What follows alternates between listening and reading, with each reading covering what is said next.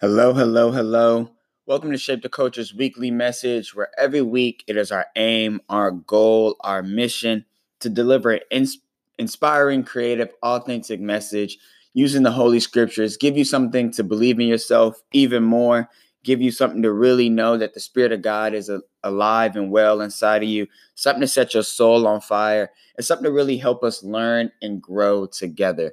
That's literally always the motive and the reason behind these messages. Uh, remember, at Shape the Culture, we do follow the model of each one teach one. We believe in that heavily. We just believe that as we learn, as we go through life and we learn our lessons, that it's our responsibility to share those lessons with others in whatever platform that may be. But just make sure you're sharing what you learn. Um, if you're a first time listener listening to this message, thank you so much for tuning in. I appreciate you checking us out, giving us a chance. I hope you hear something throughout this message that makes you think a little bit, gives you something to share with your friends, meditate on, and that you continue to check in, check out our past episodes, and stay tuned for our future episodes. Like I said, these come out every week. You can subscribe on our website, shapetheculture.org. You can also find us on Apple Podcasts, Spotify, your favorite podcast provider. I believe we're on all of them if you're a continuing listener, thank you so much for continuing to tune in. I can't thank you enough. I really do appreciate it. I'm so glad that we're on this journey together as we continue to learn and grow. And this week, we are going to continue our series titled I Am Human. All right.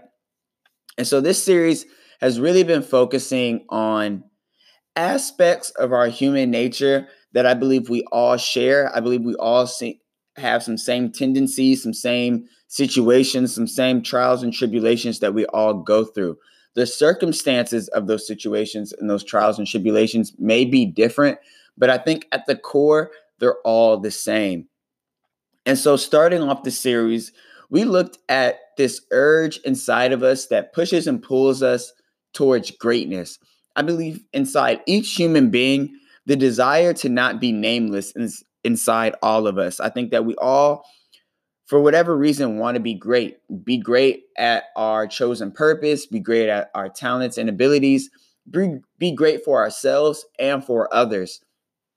And so, so what we really looked at is that our reason for wanting to be great is what we have to fine tune and really focus on because you can want to be great for the wrong reasons. You can want to be great for selfish reasons.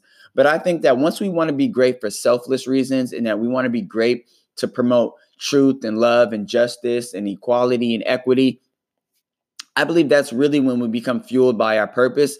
And like the great Muhammad Ali said, we're able to say that I am the greatest. And I said that before I even knew I was. And before even others knew who I was and knew that I was great, you, you're able to have that belief in yourself. And then, so last week, we looked at perfect timing and how perfect timing is really being aligned to God's timing of our plans. Because as humans, that's another natural tendency that we have is to always want everything to be on our own time.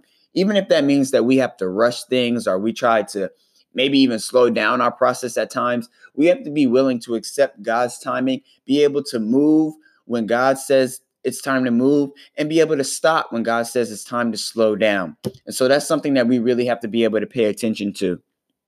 And so this week, this message is titled Crashing Out. And so we're going to continue the story of Peter in Luke chapter 22. Last week we read about Peter Peter's prediction from Jesus that he was going to actually deny Jesus when Peter was trying to rush his process and told Jesus and himself that he's ready to go to jail and even die for Jesus. And so now we're going to look at the aftermath of that when Jesus actually is arrested, and we're going to see what really happens to Peter. So I'm going to be reading from Luke chapter 22, and I'm going to be going from verses 54 to 65. And they read like this so they arrested him and led him to the high priest's home. Him is Jesus. They just arrested Jesus. And Peter followed at a distance. The guards lit a fire in the middle of the courtyard and sat around it. And Peter joined them there. A servant girl noticed him in the firelight and began staring at him. Finally, she said, This man was one of Jesus' followers. But Peter denied it. Woman, he said, I don't even know him.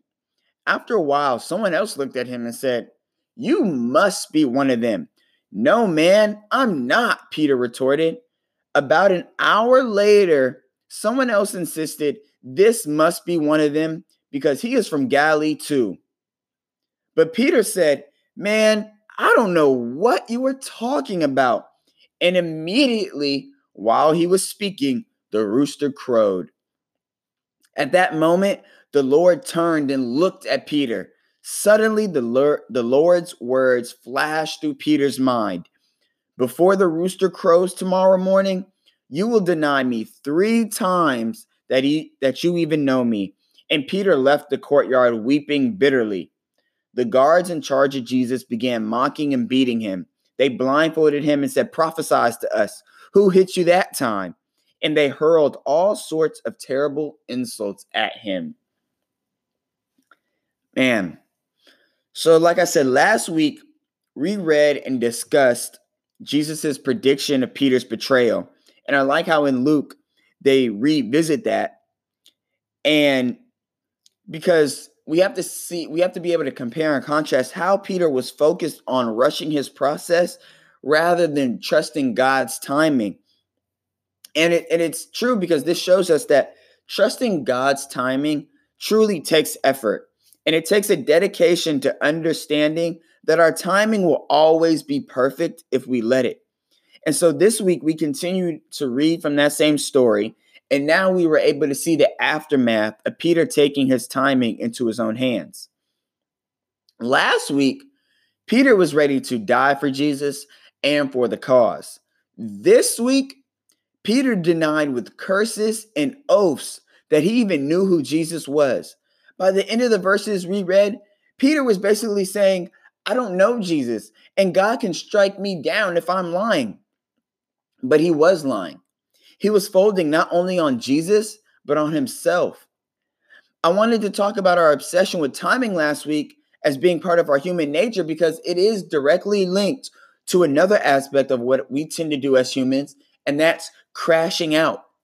As human beings, we always want to know what's next. We always want to know where we're supposed to go, what we're supposed to do, who we're supposed to be with, and so on. We're constantly trying to figure out the future while analyzing our past and working through our present. This is something I see in myself, my friends, and family, and people from all over. We're just constantly on the move. And I think Peter, between the two stories from last week and this week shows us how dangerous this this can be for humans because we truly set ourselves up to crash out to burn out and ultimate, ultimately end up in worse situations than we than we were to begin with. Let's think about this. Peter was a disciple. He was one of jesus's chosen ones. He had a purpose and a path. He knew what was in store for him. But because he lacked understanding clarity and patience he chose to put himself on a fast track that he just wasn't ready for.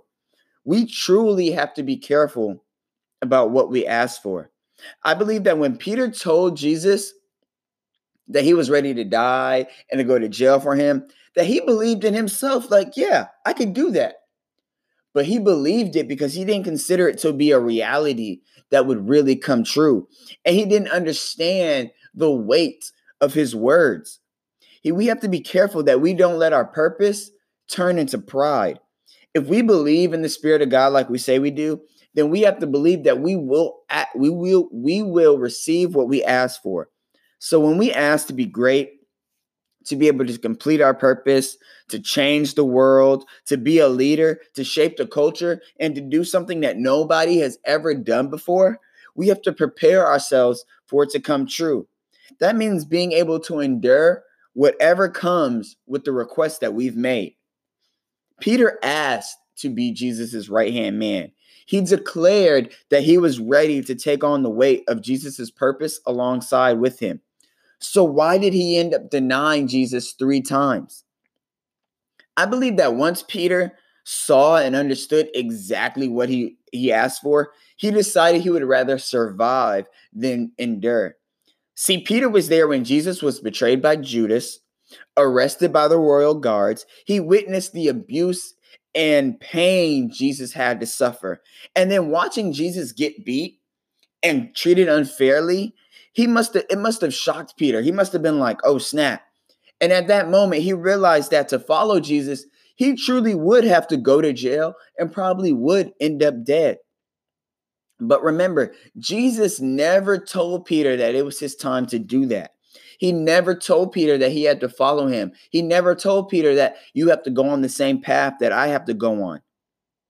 Those were all Peter's words. And that provides us with another true aspect of our human nature, another truth.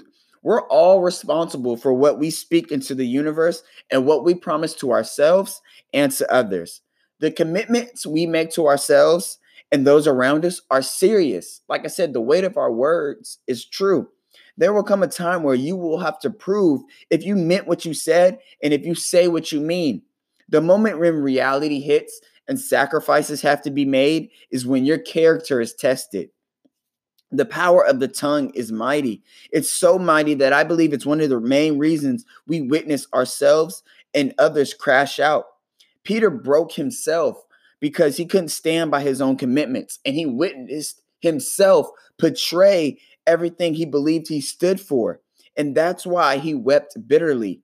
He moved ahead of God's timing and wasn't prepared for the consequences. The Spirit of God doesn't hold grudges, but the Spirit of God will hold you accountable. That's another part of conviction. It's the Spirit of God holding you to your own truth. As Peter's denial got stronger, so did his conviction when he finally decided to put it on an oath that he didn't know Jesus, that's when his own spirit was broken. He was crushed. It's our own words that will lead us astray. We can truly be our own worst enemy at times. We have to say what we mean and mean what we say because the power of the tongue is mighty. To avoid crashing out, we must be prepared to hold ourselves accountable to our own truths and stand by what we claim to believe in. But here's the other side of crashing out. And it's interesting to me that even when Jesus gave Peter the prediction of his betrayal, he also gave Peter his next set of instructions. Last week, we read that he told Peter, Your faith will f- falter. It will become, it will start to be get, become weak. But on the other side, when you're finished and when you recognize what you've done, come back and strengthen your brothers. As humans, we're bound to crash and burn at some point in our lives. We do get ahead of ourselves. We focus on the wrong things. We work too much. We don't take care of ourselves like we should. That is part of our human struggle. Our life is one long process of learning and growing. But even when we crash out, redemption is always right around the corner. Jesus knew that Peter's faith would begin to fail, that it would get weak. But like I said, he told Peter when he recovered and he recognized what had happened, that his responsibility was to come back and strengthen his brothers. That is how we recover from crashing out. That is how we find purpose through our mistakes. We have to recognize that we can always come back, raise ourselves up again, try harder, and do better. You're never too far gone. You're never at a point where all hope is lost. We have to recognize crashing out for what it is and that it's just part of being a human being. It comes with the territory of being alive and being chosen by God. We have to place our hope in the opportunity for us to learn from crashing and burning and not being a, afraid to start over again. And that's the truth. That's the reality that there are times in our lives where we will crash and burn. But like I said, that opportunity for redemption is never too far away. It's almost like inside of our human spirit, we know what we have to do next the moment that we fail. We know that we have to find a way to try again, to keep going. So I want us to keep that in mind this week as we go through our own trials and tribulations, and even as we go through our triumphs, to know that life is one long process of learning and growing. And even when you begin to burn out or crash out, it's not too late, it's not over. So thank you again for tuning in to Shape the Culture's weekly message. Like I said, I hope you enjoyed this message. I hope you found something inside this message that inspired you, that set your soul on fire a little bit. Make sure you share with a friend so we can all continue to learn and grow together and continue to follow this model of each one teach one. I'll talk to you guys next week. I love you all.